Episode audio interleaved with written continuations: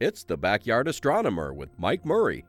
The 50th anniversary of the first moon landing takes place on July 20th, 2019.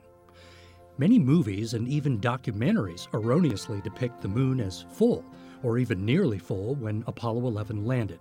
But this was not the case. If you want to see what the moon really looked like during that epic moment, you'll have a chance this week.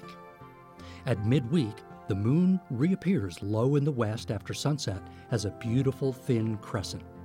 But each night afterward, the moon will appear to slip a little further back among the stars. This is what we refer to as the waxing crescent moon. By Sunday, July 7th, the wider crescent moon will be at exactly the phase it was during the Apollo 11 moon landing and moonwalk. Why July 7th this year and not July 20th, like it was in 1969? Because the lunar month doesn't coincide precisely with the calendar month. It drifts by about two weeks per year. Gazing at the wide crescent that night, you can get a sense of what the world felt as astronauts landed on the lunar surface for the very first time. If you look toward the upper right of the moon, near the limb is a dark round basin set off by itself called Mare Crisium. Now look directly left or west of Crisium for a larger dark basin. This is the Sea of Tranquility.